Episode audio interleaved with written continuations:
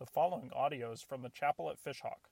More information about the chapel at Fishhawk is available at www.thechapelfh.org.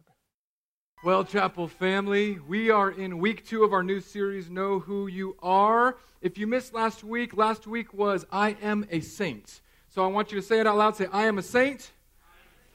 Now, that's for those of you who are in Jesus. If you just said that and you're not yet in Jesus, don't worry. I hope that one day soon you will be able to say that. A saint is somebody who is loved by God, cleaned by God, and made holy and perfect by God. It is not uh, what we commonly think of when we hear the word saints in our culture, which is someone who has lived this massively perfect, virtuous life, performed two confirmed miracles, has been dead for five years, and has sainthood conferred on them. That is what one branch of, the church calls sainthood. But in the Bible, over and over again, Paul reminds us you are saints of God because of what Jesus has done. Now, today, we've got some, um, some big Jesus words.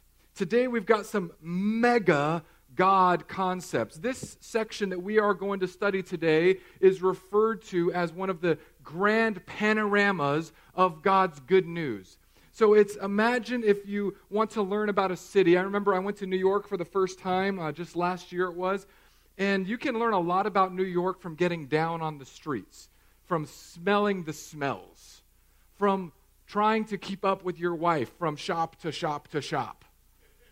You can learn a lot. But there's something different. And for those of you who have been in an airplane, there's a different scope that you get when you see a city from an airplane. Do you remember the first time you saw a big city from an airplane and you think, wow, that is incredible?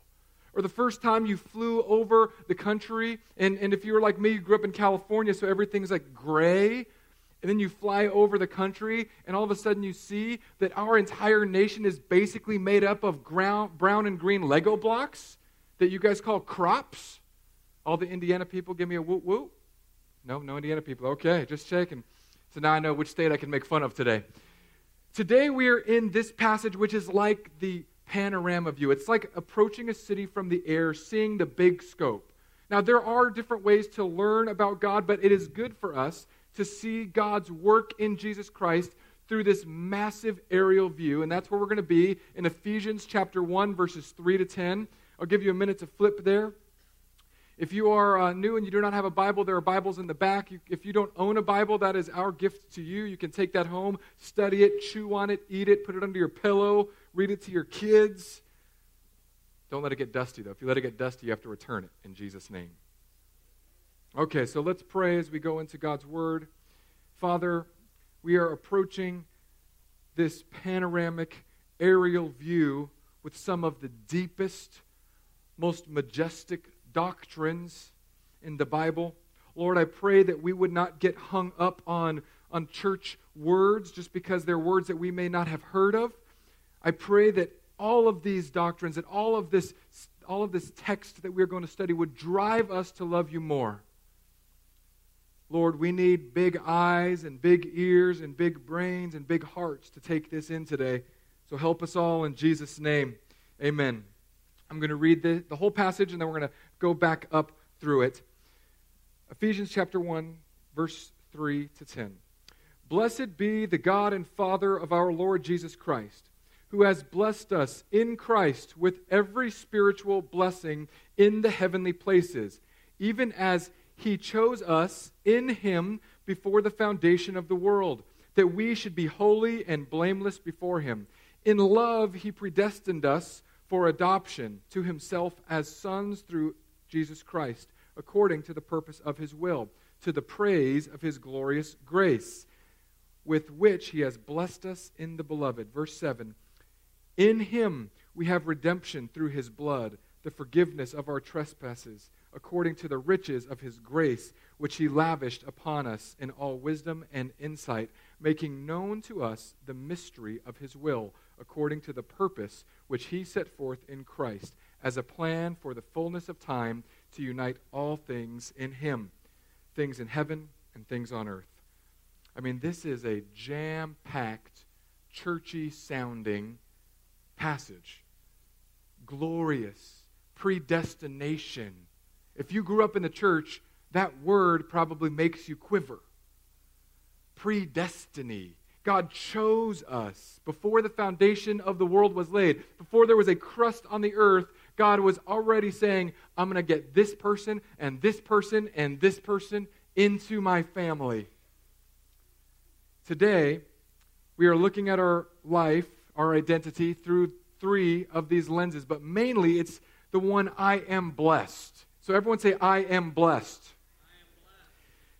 This passage says right from the get go that in Christ we have every spiritual blessing. Every spiritual blessing. Every single one. Not lacking any. I just want to make sure you get this. Because too often I see people that are in the church that are, that are loving Jesus, but they only live their lives as if they have some of the spiritual blessings. So, so being a comic book nerd, I think of it like um, one of the greatest superheroes of all time. Wait for it Batman. Because, here, here's why because he has no superpowers. Batman has no superpowers. He's got a belt with gadgets and he can keep up with supervillains. He's got all the tools. As believers in Christ, you've got all the blessings, but so often we only see like maybe one or two. We, we forget about our spiritual grappling hook to pull us out from the basement. We forget that we've got the bat ring that can kill bad guys. All we do is we say, hey, what spiritual blessings do I have? Well, my kids are kind of decent and I like my spouse kind of. That doesn't sound like every spiritual blessing. But here's the key that we have to understand. First, we're, we're going to go through a few things today. We're going to look at how do we get these spiritual blessings. We're going to look at what these spiritual blessings are. And then we're going to ask, how do we know we actually have them? That's what we're going to go through today. So first, I want us to notice something in this passage. There is a there's a thread that runs through it. How do we get them?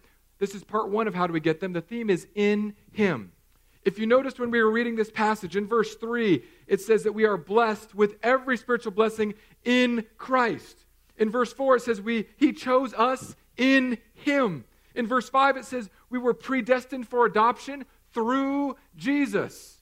It's all about Jesus. This is why our sign says all about Jesus. If you want to know how to get every spiritual blessing that we're going to unpack in a minute here, you've got to know that the only way in, the door to receive every spiritual blessing, is being tied to, united with, under, over, surrounded by Jesus alone. Everything in this passage is expanding our view of Jesus.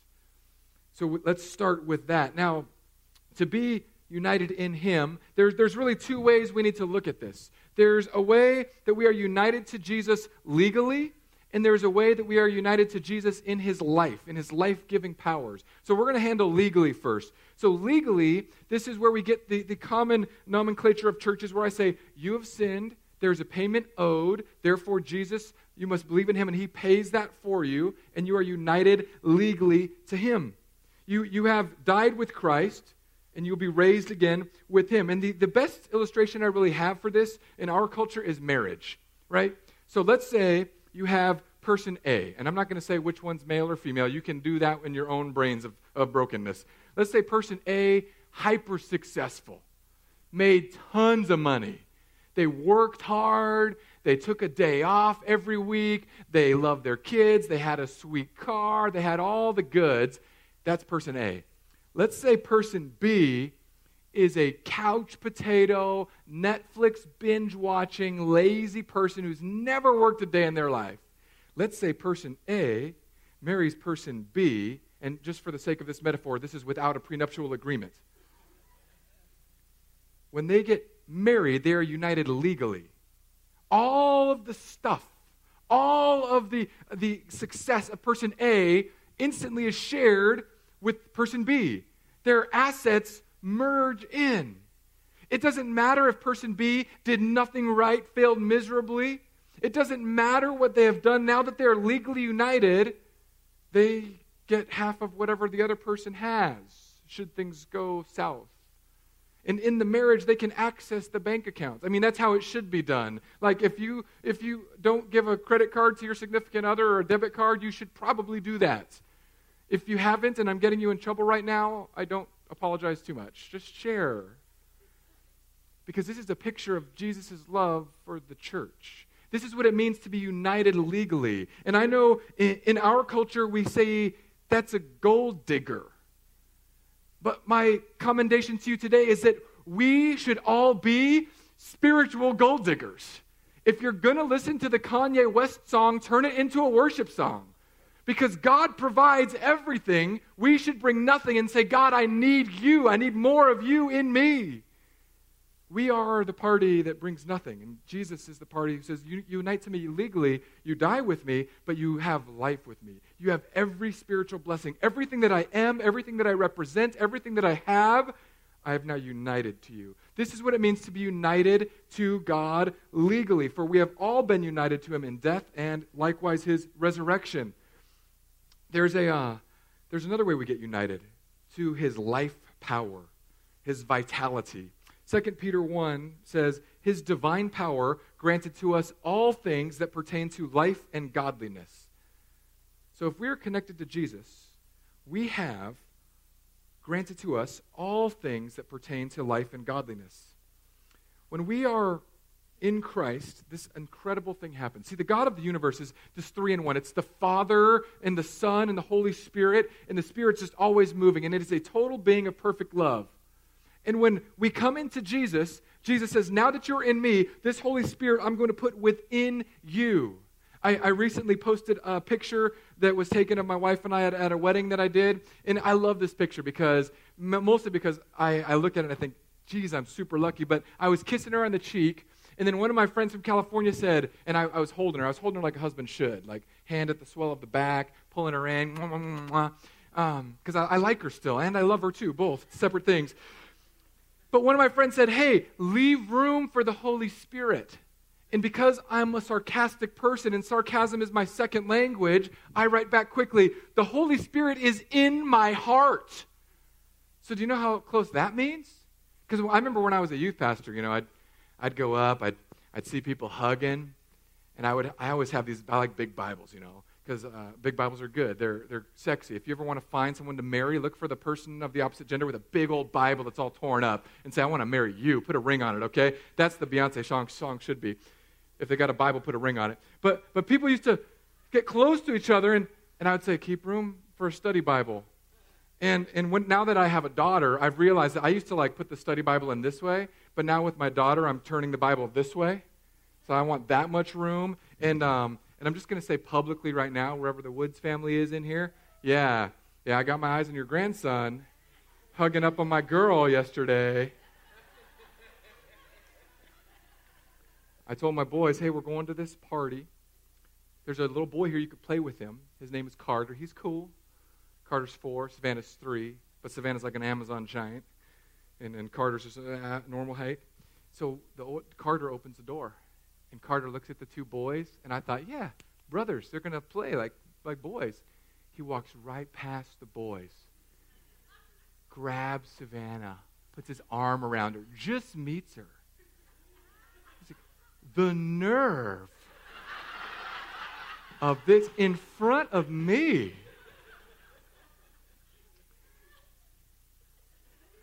My daughter, for the rest of the night, I mean, she always is bad with names, so she kept calling him Parker, not Parker Carter. Okay, okay. At nighttime last night, let's pray. Let's pray for Parker, not Parker Carter. Actually, no. Let's pray for Parker. I don't know who that fool is. But but just their friendship already changed her demeanor. Just one day of playing in a bouncy house, drinking Hawaiian punch, and, and playing in the grass lawn, all of a sudden, like, my daughter's all happy about that.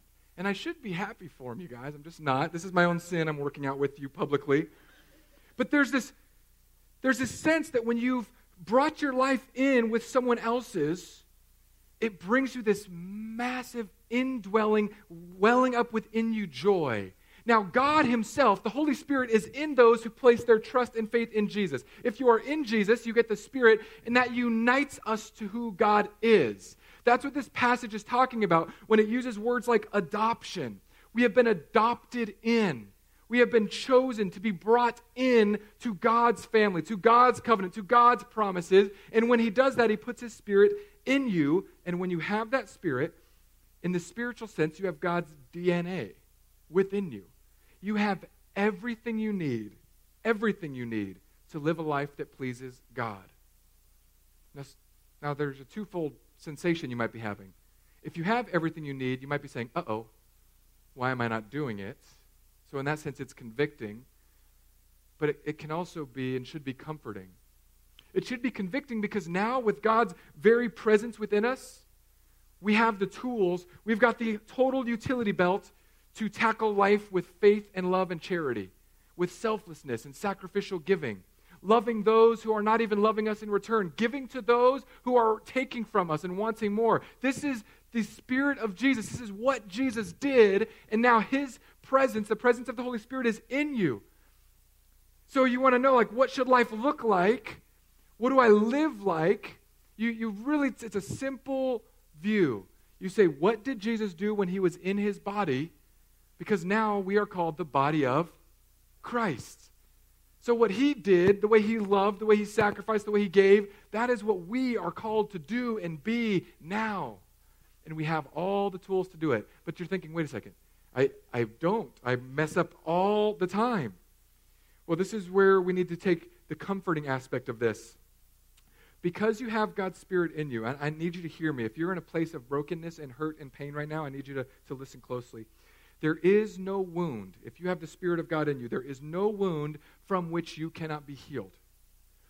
There is no brokenness that cannot be repaired. There is not a single bad habit or sinful attitude that God cannot liberate you and free you from. He has given you the Spirit, the presence, and the tools. You have been adopted and chosen and filled and sealed so that now you have this ability. This ability to walk in a freedom that, that you may have never thought before. Now, you might be thinking, wait, but wait, I still struggle all the time. And, and I, I explain it like this. So in Florida, we have oak trees. We've got giant oak trees. They're like 100 feet tall, 7,000 years old, it looks like. Uh, you've got the middle aged oak trees, 25 footers, and you've got the sapling oak trees. They're in all the new home developments going up. They're all oak trees, right? Nobody's going around saying, well, this is not really an oak tree, it's a baby oak tree. No, it's still an oak tree. We have all of the spiritual blessings, but some of them are in fully grown form, some are in sapling form, some are in middle aged form. And our job, our goal, our desire should be to water our life with God's word and prayer and service and loving others in such a way that we learn to use these things that God gives us, every spiritual blessing, that we learn to embrace what it means to be chosen. Isn't that a weird term? Chosen or predestined. If you grew up in a church that's there's two big camps in Christianity. You've got this camp called the Calvinists. They like pointy beards, dark beer, and old dead guys. And then you've got the Arminians. They have more rounded beards, funky hats, and a lot of discipline. Okay, these are two church camps. And they've argued for centuries and centuries on predestination, free will, predestination, free will. God predestines us. This passage just says it. This is God's word. It says that God chose us in Jesus before the foundation of the world that we should be holy and blameless before Him. In love, He predestined us, He predestinated. We have a destination where we are going. He pre did that for us.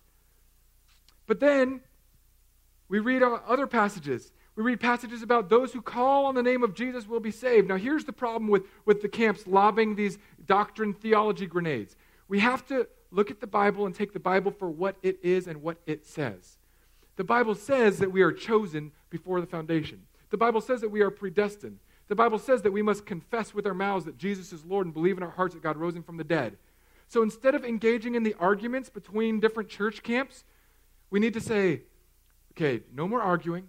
There's people who don't know the love of God yet. So let's just say, are we predestined and chosen before the foundation of the world? Yes. Do we have to put our faith in Jesus and say, Jesus, you're my Lord? And do we have to believe? Yes. Do we have to put those two things together perfectly? And here's what I'm going to say you probably will not be able to if centuries and centuries of church history have been fighting about this.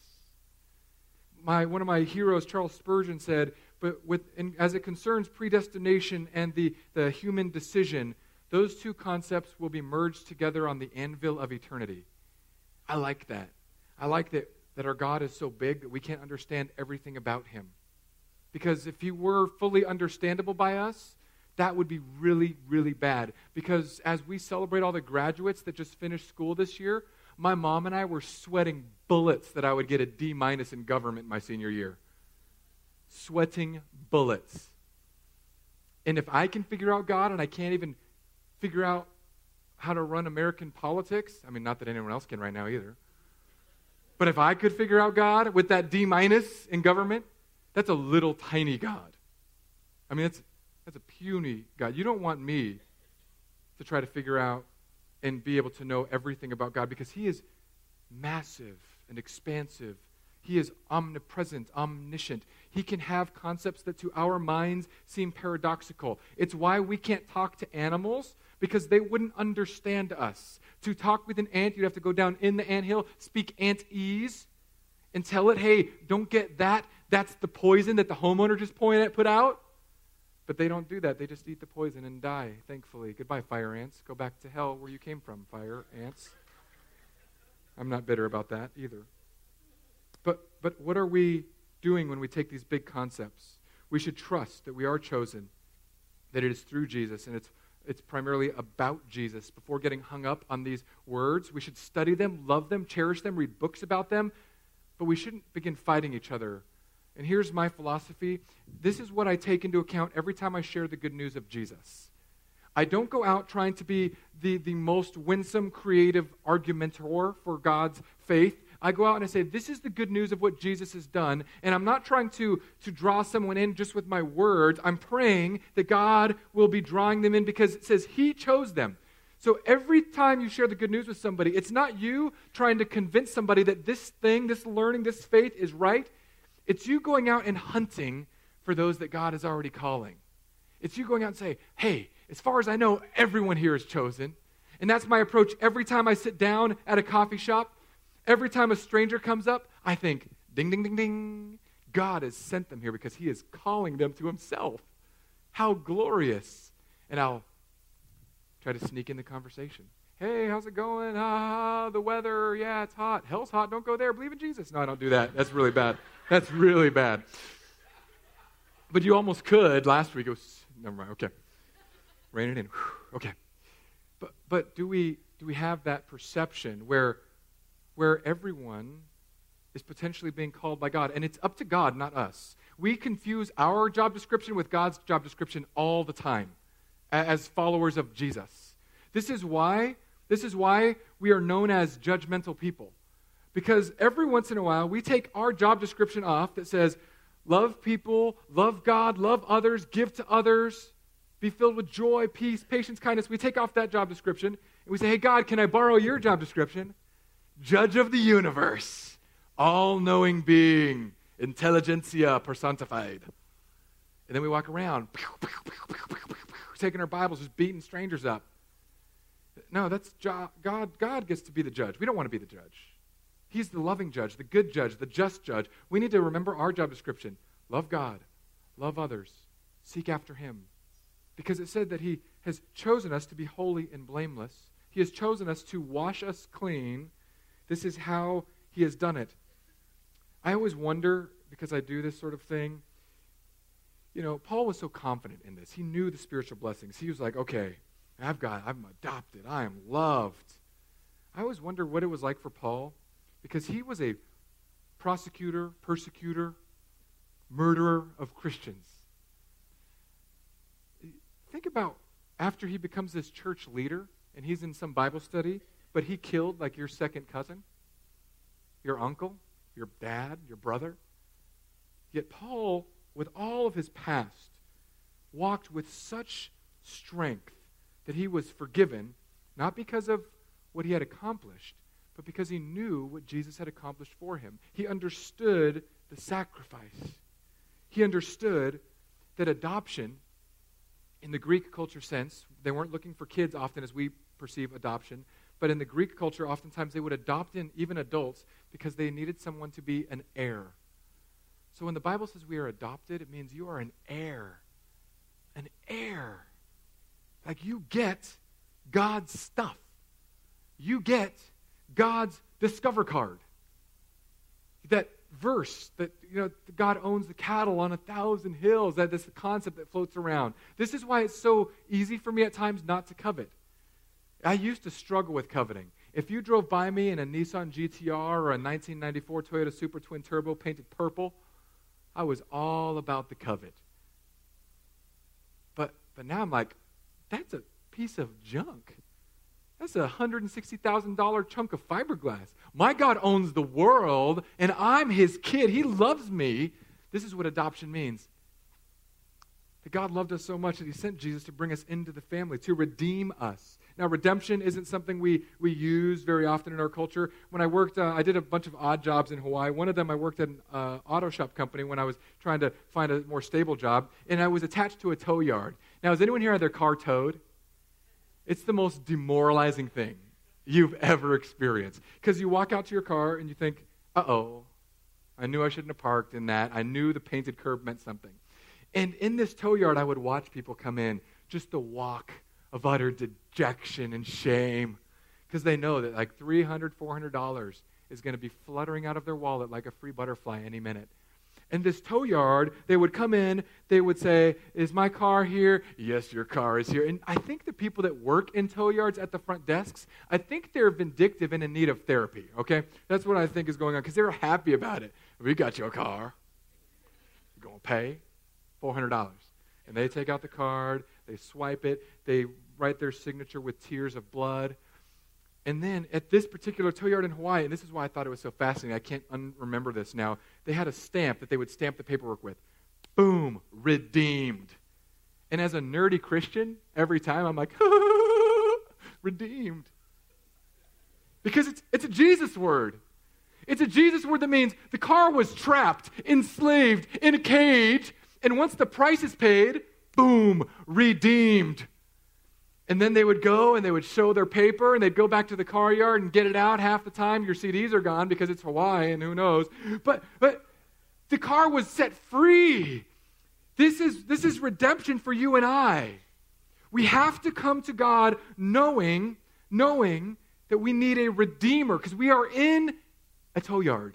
Your soul, your spirit is in a tow yard. And, and I need you to understand this. When we talk about sin here at the chapel, I don't just mean there's a list of do's and a list of don'ts. And if you mess that all up, then that's sin. What I'm referring to at the core of what sin is, is putting something else in the place of God. And it can be anything, and it's usually a good thing. Because some of you are thinking, wait, wait, I was never in a tow yard. And I'm here to tell you this morning, you were in a tow yard part of your life is probably still lingering in a tow yard. And today I want you to receive the blessings of being freed from this tow yard because we all live for something. Every one of us. We live for kids, we live for career. We've talked, we've talked about this, right, fam? We live for power, wealth. And whatever you live for, that's your master. Whatever you wake up thinking about, whatever drives you, that is your God. That is your tow yard enslavement. That is what is drawing your life deeper and deeper into this place of slavery and imprisonment. It's whatever motivates you, or whatever, if you take that in the inverse, whatever, whatever converse, whatever you think of that if you lost it, your life would lose meaning. This is why when stock markets crash, people take their lives. This is why sometimes when, when kids go wayward, when, when kids struggle or something happens, it's tra- traumatic and tragic in a family. This is why you see uh, marriages break apart. This is why you see parents that can shut down. This is why sometimes when kids are doing poorly in school, you just see the pressure begin to crush them and crumple them because all of these things are cruel, cruel masters. And we need a master not that will crush us and kill us, we need a master who would die for us. And as far as I can tell, in all of my studies of religion and worldviews, Christianity is the only worldview, the only way of thinking, the only religion that I've seen. If you've got another one, please tell me. But Christianity is the only one where the God says, where the deity says, where the master says, I will die for you so you don't have to die. Every other thing you live for will kill you eventually. Eventually. Every worldview, if it's centered in yourself, if it's centered in something temporary, eventually it will kill you. Your career will eventually kill you. Your kids, I'm going to move right along. You put your trust in your wealth for your security, it will let you down. If, if you don't know the cycle, it's average seven to 10 years for an, an, a recession in our country. The last one was in 2006, 2007. Okay? So for those of you who can't add, buckle up. Just in case. It's average, it's a rhythm. If you put your significance in what you have, that will eventually begin to eat you up because you can't keep up with the demands of these hungry, fake gods. And it's almost always, especially for, for church folk, it's almost always not a bad thing that you've made an ultimate thing. 95% of the time, for those of us who attend church gatherings regularly, it's usually something that's good that you've just taken from the place of good and you've made it ultimate. And you've put your whole identity and you've staked it on this thing. The, like I said, the performance of your kids, your appearance before others, and eventually those the crushing weight of those fake gods will bring you down. Anything can become your master. I even think about my job. I can preach to serve God and serve you and help people and proclaim the good news of Jesus or I can preach to feel worthwhile, like I'm doing something for God. Now, it's the same external action, but internally, one is, is for God and one is for me. One, God is my master and I'm wanting to serve him and love him in response to what he's done for me. The other one is me serving preaching, and that's a bad master. And if my job can be bad, eh, I promise you, any of your jobs can be just as broken. And it's sly when a new master steps in. They don't come in with trumpets. It creeps in that just says, just a few more hours, just a few more times yelling at them, just a few more dollars, just a few more badges of success. And it creeps in, especially in our culture. So, the blessings we have adoption, we have redemption, and we have resurrection. God's plan is to unite all things to Himself. Death, of course, is the ultimate breaking down the law of thermodynamics. Everything is uh, breaking apart. Jesus is going to bring all things together. That's what that means by it. God is going to unite all things to Him. Yet the effects of sin still linger.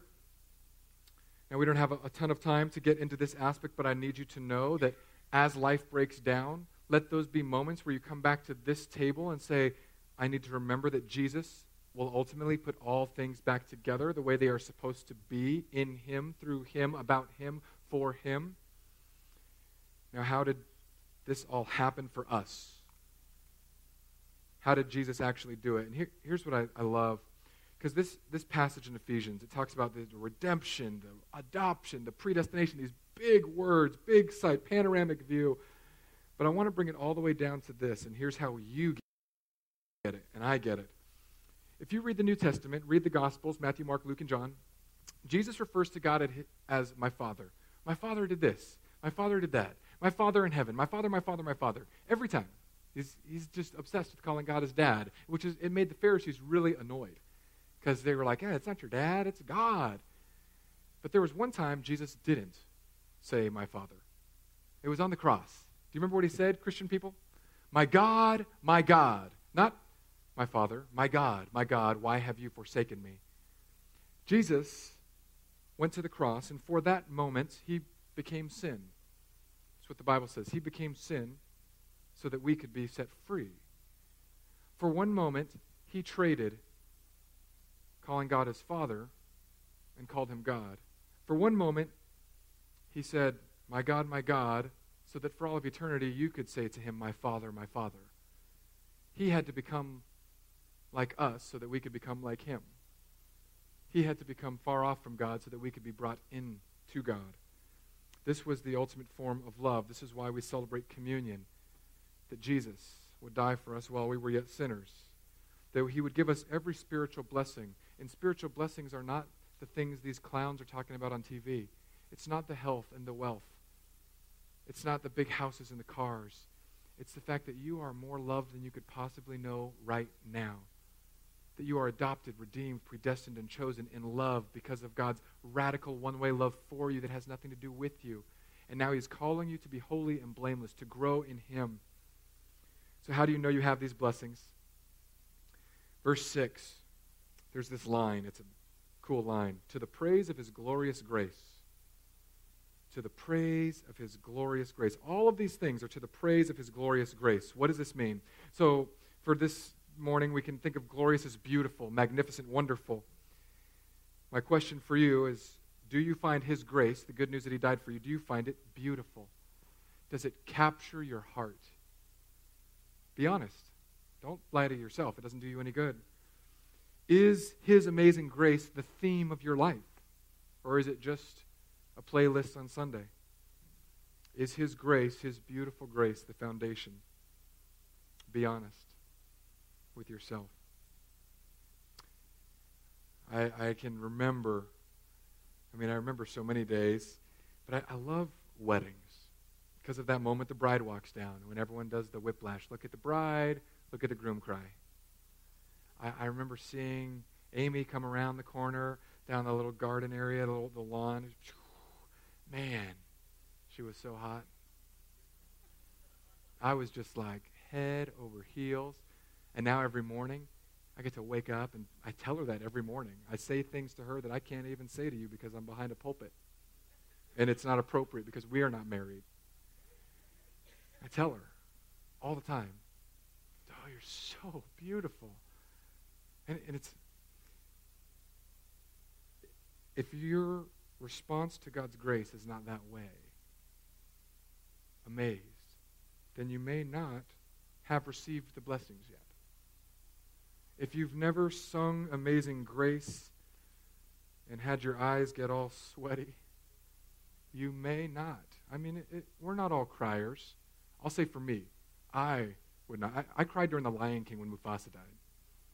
I, I better be broken up when I start thinking about how radical this panorama is for me.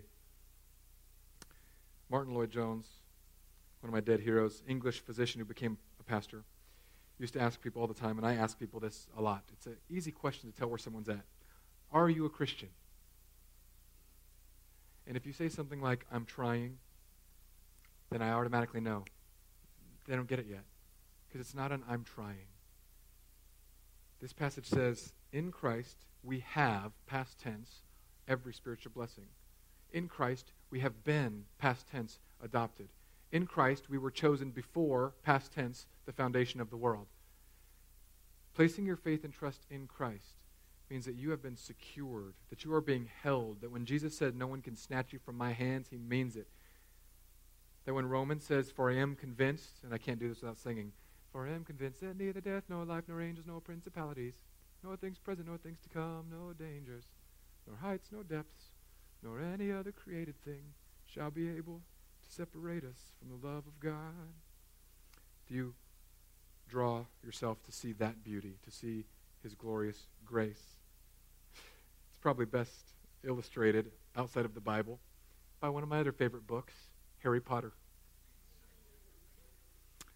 In the first book, Voldemort, the villain, takes over a professor and touches Harry at one point and gets hurt. And later, Harry asks his mentor, says, Why couldn't he touch me? And the sage says, Because your mother gave her life to protect you. And that put a covering on you. Today, if you don't get that, if you don't understand the love that Jesus has for you, because when someone experiences love like this, evil cannot overcome it. This is the beginning and the end and the totality of receiving every spiritual blessing in Christ. Let's pray. Father, you are good. You call us in to adopt us. You unite us to you. You make us heirs of your throne. You give us hope. You give us security. You give us identity. God, let us live in light of those things. Let us not be tossed about by waves of insecurities. Let us not be tossed about by waves and winds of identities that don't last. Help us to put our life in Jesus, on Jesus, and live it for Jesus in all that we are and do and say. God, I pray that people here who have not yet found grace amazing would do so today. And it's in your name we pray. Amen.